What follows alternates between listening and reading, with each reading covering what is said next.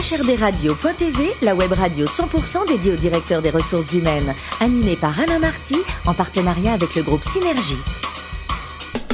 Bonjour à toutes et à tous, bienvenue à bord de HRDRadio.tv. Vous êtes plus de 12 000 directeurs des ressources humaines et dirigeants d'entreprise à nous écouter chaque semaine en podcast et en vidéo. Réagissez sur les réseaux sociaux, sur notre compte Twitter, HRD Radio-du-bas TV. À mes côtés, pour co-animer cette émission, Sophie Sanchez, directrice générale du groupe Synergie. Bonjour Sophie. Bonjour Alain. Ainsi que Richard Fremner, directeur en chef adjoint de HRD Radio.tv. Bonjour Richard. Bonjour Alain, bonjour. Alors on parle aujourd'hui de sous-traitance euh, intelligente et très performante aujourd'hui, non? Effectivement, c'est bien de sous-traiter, ça permet de se concentrer sur son métier. C'est ce que va nous expliquer Majda Vincent, DRH de ISS France. Bonjour Majda. Bonjour. Alors vous êtes né à Dijon, vous faites des études d'économie et d'économétrie et vous découvrez les RH. Pourquoi ça vous a plu? Eh bien, écoutez, euh, au départ, euh, je cherchais un petit peu ce que je voulais faire. Et euh, j'ai eu la chance de démarrer dans une entreprise où je suis finalement restée longtemps. Et j'ai découvert tous les enjeux qui commençaient par attirer, recruter, surtout intégrer et accompagner tout au long du parcours. Et là, je me suis dit, ben, je vais rester au C'est génial, RH. C'est génial. Et ça commence par un stage, donc chez Ikea, chez Ikea oui. Plaisir, hein, jusque-là rien d'anormal évidemment, mais à la fin de vos études, ce même magasin vous rappelle, c'est ça? Vous devenez chef du personnel d'Ikea Plaisir, donc en. Ile-de-France, région parisienne. Chef du personnel, ça ne rajeunit pas ça. hein. Non, non, mais c'était bien l'intitulé, malheureusement. Donc le directeur a cru en vous, c'est ça? Oui, je me rappelle encore de lui, on est encore en contact. Et, euh, et, euh, et d'ailleurs, dans mon parcours, puisqu'il y a aussi euh, une évolution, euh, il, me, il me dit bah, Dis donc, je me souviens bien de toi au départ, assise au fond, là, dans ce bureau. Euh, Ah oui. Donc, euh, une aventure qui a commencé par la confiance. Et pour moi, la confiance, très important, notamment quand on est euh, RH ou en tout cas leader euh, de ce beau métier. Et vous y restez 19 ans. Ouais. Ça, c'est incroyable. Vous, enfin, évidemment, pas à plaisir. hein. Non. Vous, vous changez de poste tous les 3 ans. Euh, pour plaisanter, j'allais vous demander si vous savez monter des meubles euh, suédois. Évidemment. Non, mais mon mari, oui, avec les déménagements qu'on a eus, oui. Ah oui, alors s'il est libre le week-end prochain, votre mari, ça l'intéresse de le rencontrer. je pense qu'on a autre chose à faire, mais je pourrais lui en parler. Richard. Vous devenez responsable RH et c'est vous qui allez mettre en place et le call center et le e-commerce. Tout à fait. Donc, euh, effectivement, je suis restée 19 ans, mais je n'ai pas vu le temps passer. Tous les 3-4 ans, changement de job. Et effectivement, j'ai démarré en RH et puis j'ai été euh, directrice euh, du call center. Donc, une très belle expérience puisque du coup, euh, la gestion des clients à distance, c'est un gros challenge. Et puis, les métiers euh, du call center très peu euh, connus ou euh, mal perçus, eh bien, euh, une vraie richesse euh, humaine. En Il tout cas. était internalisé le call center? Il était internalisé et on avait une partie des premiers appels, les, les premiers appels du coup qui étaient vraiment de premier niveau information, qui étaient externalisés euh, à l'époque. Donc euh, j'ai connu la- l'outside in comme on dit. Mm, Euh, et voilà. Donc, Et vous allez diriger le magasin Ikea à Dijon, vous revenez un peu chez vous. Oui. Vous côtoyez les acteurs publics, la ville, le département, la région. C'est un autre métier là quand même. c'est un autre métier passionnant. Je pensais d'ailleurs j'avais le meilleur métier euh, du monde ou en tout cas chez Ikea parce que quand on est chez Ikea, on est vraiment dans la boîte bleue. Je me suis dit j'y reste, c'est génial parce qu'effectivement on a nos clients, euh, nos équipes et puis on a tout le côté euh, extérieur hein, puisqu'il faut être de bons voisins en tant qu'entreprise. Donc tout l'aspect RSE, territorial, connexion. Donc oui, j'étais super bien en plus dans ma ville. Oui, c'est ça. Super. Et en plus en Bourgogne. Eh oui. Et enfin, après être devenu DRH France, hein, je rappelle, vous avez commencé stagiaire. Tout à fait. DRH France. Vous entrez chez ISS, encore une entreprise nordique, groupe international. Faut nous rappeler rapidement le métier. Alors euh, les métiers euh, justement où ça- je reste connectée aussi euh, à Ikea, des beaux métiers puisque on est là pour faciliter la vie dans des occupants donc dans des bâtiments. Donc on va de l'accueil à la propreté jusqu'au maintien du bâtiment. Donc ce sont tous les métiers du facility management. Donc ISS est le leader international du facility. Et combien de personnes aujourd'hui en en France quoi? 24 000 salariés en France. 24 000 salariés. Moyenne d'âge, c'est combien Trois mois près, attention? Euh, nous sommes sur du 47 ans. J'étais très surprise. Bravo. Ah, 47 ans, incollable, incollable. Ouais, ouais, j'ai- Sophie? Alors, vous proposez effectivement différentes typologies de services aux entreprises. hein. Vous parliez de propreté, hygiène et prévention, logistique et, et production. Quel a été l'impact de la crise sur ces différentes activités, sur ces différents services? C'est une très bonne question et euh, il a été très important pour nous d'utiliser le bon wording puisque tout le monde, enfin, on a vécu différentes situations, des personnes qui ont continué à travailler. Mhm. Donc, on pouvait pas dire aux personnes, ben, euh, on télétravaille, vous télétravaillez. Donc, on a eu euh, des personnes qui continuaient à œuvrer auprès de nos clients. On a aussi des salariés qui travaillaient en CHU, etc. Donc, euh, des personnes qui ont maintenu l'activité. On a des Mhm. personnes qui ont été en télétravail, des, fonctions support, des personnes qui étaient toujours aussi sur les chaînes de logistique, et puis aussi une part de nos salariés en activité partielle, puisque du coup, nous avons une diversité de métiers, diversité de secteurs, donc à l'image de la France, touchée aussi de manière euh, diverse. Alors justement, vous parlez du nettoyage et de la propreté, ça a été un secteur euh, essentiel dans, dans la gestion de, de, de, cette crise avec des, des, salariés très exposés aux risques sanitaires. Comment justement avez-vous géré le, le, sujet de leur sécurité à, à, un, à, un, moment de la crise où les entreprises n'arrivaient pas à se doter d'équipements euh, de protection de, de base? Bah Écoutez, euh, au niveau euh, proximité, ce qui a été important au départ, c'est de créer le lien avec les managers pour justement euh, rassurer les équipes.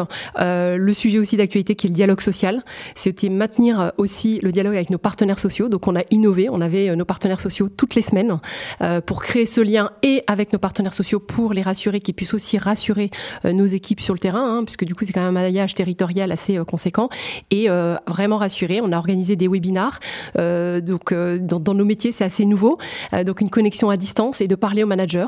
et du coup on essaie de rassurer, notamment sur les dispositifs, tout, ce qu'on a pu rencontrer, au, notamment des managers qui télétravaillaient, mais qui aussi allaient voir leurs équipes sur le terrain. Donc c'était créer de la proximité, mmh. rassurer, dialoguer. On, a, on, a, parlé de ces salariés hein, de, de, de, du, du, nettoyage comme des salariés oubliés en, en comparaison des, au, au, personnel de santé dont on parlait quotidiennement. Est-ce que c'est un sentiment que vous avez, euh, vous avez vécu euh, chez vous ou pas du tout? On a été sur, surtout fiers de nos équipes, oui. euh, clairement. Et c'est pour ça que notre président, même s'il aussi il était en télétravail, mais a, a fait un petit tour, aller voir les équipes. Et ça a renforcé. bon, déjà, c'est une équipe hyper engagés. Enfin, je pense qu'ils se, se sont pas posé la question que d'aller ouais. euh, sur les sites. Ils sont allés bosser, quoi. Ils sont allés bosser. Euh, ça a encore plus renforcé notre fierté de, de, pour eux, en fait, d'être à leur service, puisque nous sommes des fonctions support. Nous sommes certes au siège, mais on était vraiment fiers de nos équipes. Et donc, euh, ce qu'on a essayé de faire pendant ces périodes, c'est d'accompagner la ligne managériale, mais c'est surtout de continuer à dire à nos équipes, on est là, on vous supporte. Donc, on les a mis en valeur euh, au niveau des, voilà, au niveau de notre intranet, de la communication euh, écrite. Donc, c'était vraiment dire, vous êtes là et, et on est derrière vous. Et heureusement que vous êtes là. Ouais. Alors, on voit au travers de votre témoignage que les managers ont joué un rôle essentiel. Comment justement vous les avez accompagnés en qualité de DRH Écoutez, moi directement, euh, j'ai essayé d'accompagner de, la ligne managériale pour pouvoir eux-mêmes prendre le relais parce que c'est euh, clair que euh, c'est géré à distance et donc c'est pouvoir leur permettre, leur donner des outils pour rester connectés parce que pour certains il y a eu le télétravail, pour d'autres c'était l'activité partielle. Donc on disait voilà le contrat de travail est peut-être suspendu mais le lien non. Mmh. Donc c'était vraiment garder le lien émotionnel euh, et euh, ça a été vraiment quelque chose d'assez intéressant parce qu'on a vraiment discuté autour de, euh, de ce lien-là, du rôle managérial, encore plus dans des moments comme, ce, comme ceux-là qu'on mmh. a vécu en fait. Et dernière question pour moi, s'il n'y avait pas eu cette crise, sur quel projet RH vous seriez en train de travailler en ce moment? En tout cas, cette crise confirme euh, les sujets sur lesquels moi je m'engage personnellement, qui sont justement euh, cette je dirais, ces, soft skills, euh, parce que quel que soit le contexte qu'une entreprise peut vivre, transformation, mutation, crise sanitaire, eh bien, ce qui va faire le fait que ça puisse marcher, ou en tout cas qu'on essaye d'y aller ensemble, eh bien, c'est la posture. Donc, c'est la posture managériale de faire attention, d'être à l'écoute, de dialoguer, de communiquer, euh, de responsabiliser, parce que télétravail, donc euh, il n'y avait pas que des managers en télétravail. Mmh. Donc c'est comment je peux responsabiliser, accompagner, écouter. Donc euh, ce sont les sujets sur lesquels je m'engage et je pense qu'ils sont clés aujourd'hui euh, pour l'entreprise. Mmh. Et au travers aussi de nos métiers, la diversité et l'inclusion, c'est aussi un mmh. sujet euh, qui m'est euh, très, très cher. Aujourd'hui, donc quel regard vous portez sur les, les formations dispensées au RH en France? Euh, On est bien, on est au niveau, on, fait, on peut faire mieux ailleurs, on fait mieux en Suède? Je de comparatif pour la Suède. Moi, je pense qu'on peut être fier de ce qu'on développe en France, oui. euh, en tout cas sur les métiers RH. Euh, donc, j'avoue que je ne commenterai pas sur cette partie-là. Je... Bon, donc, tout va bien, quoi. Tout va bien. Ouais. Alors, côté voyage, un petit coup de cœur pour la Toscane, on m'a dit? C'est ça, ça a été une vraie découverte. C'est quoi? C'est Florence en particulier? Florence, Florence, et puis ouais. euh, un petit coin qui s'appelle San Gimignano aussi, qui était ex exceptionnel. Et puis, du coup, j'avais aussi un, un, ancien collaborateur qui m'a conseillé, parce qu'il est italien. Ah oui. Et oui, donc il m'a dit, euh, voilà. Et du coup, j'avais toutes les bonnes adresses. Et c'était super. Et, et c'était exceptionnel. Vous avez une bonne adresse de restaurant nous conseiller, par exemple Là, comme ça, je pourrais pas vous dire, mais en tout cas, on pourra, je pourrais vous on la transmettre. échanger, quoi. Alors, côté sport, vous adorez le sport ou vous pratiquez quel sport, par exemple Ah oui, j'adore le sport. En fait, j'ai vraiment besoin euh, d'avoir une échappatoire pour l'énergie. Oui, donc je nage, donc ça m'a beaucoup manqué pendant le confinement. Donc, euh, pas une grande baignoire ou non Non, non, non, mais là, je vais y retourner euh, prochainement. Donc, je, je nage, mais j'aime bien diversifier. Donc, je nage, je fais du, du crossfit aussi. Euh, et puis, pour adoucir, le yoga, parce que c'est quand même une forme de sport, hein, contrairement à ce que l'on peut penser. Euh, et j'avais essayé il y a 15 ans en arrière et c'était pas pour moi. Le yoga à l'époque. Et eh oui, et, bah, comme quoi, et comme quoi on évolue. Et là, je, une fois par semaine minimum. Alors la méditation, vous la conseillez notamment à certains de nos hommes politiques?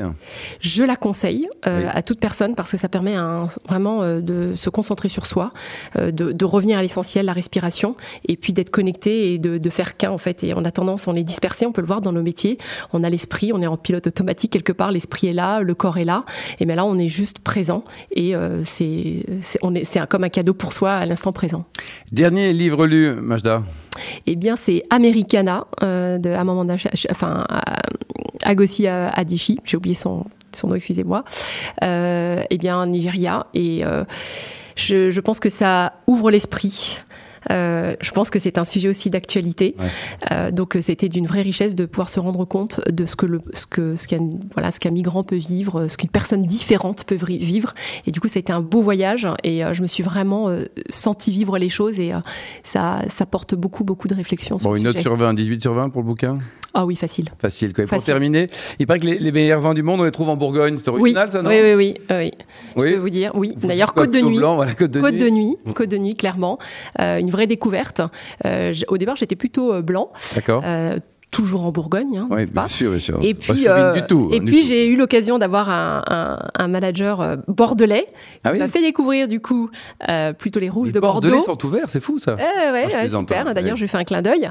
Et c'est comme ça que j'ai pu découvrir. Et puis un jour, on me fait découvrir Côte de Nuit. Et là, j'ai dit, bah, ça c'est génial. C'est génial. Je reste là. Merci beaucoup, Majda. Merci également à vous, Sophie Richard. Fin de ce numéro de HRDRadio.tv. Retrouvez toute notre actualité sur nos comptes Twitter, LinkedIn et Facebook. On se donne rendez-vous jeudi prochain à 14h pour une nouvelle émission. L'invité de la semaine de HRD Radio.tv, une production B2B Radio en partenariat avec le groupe Synergie.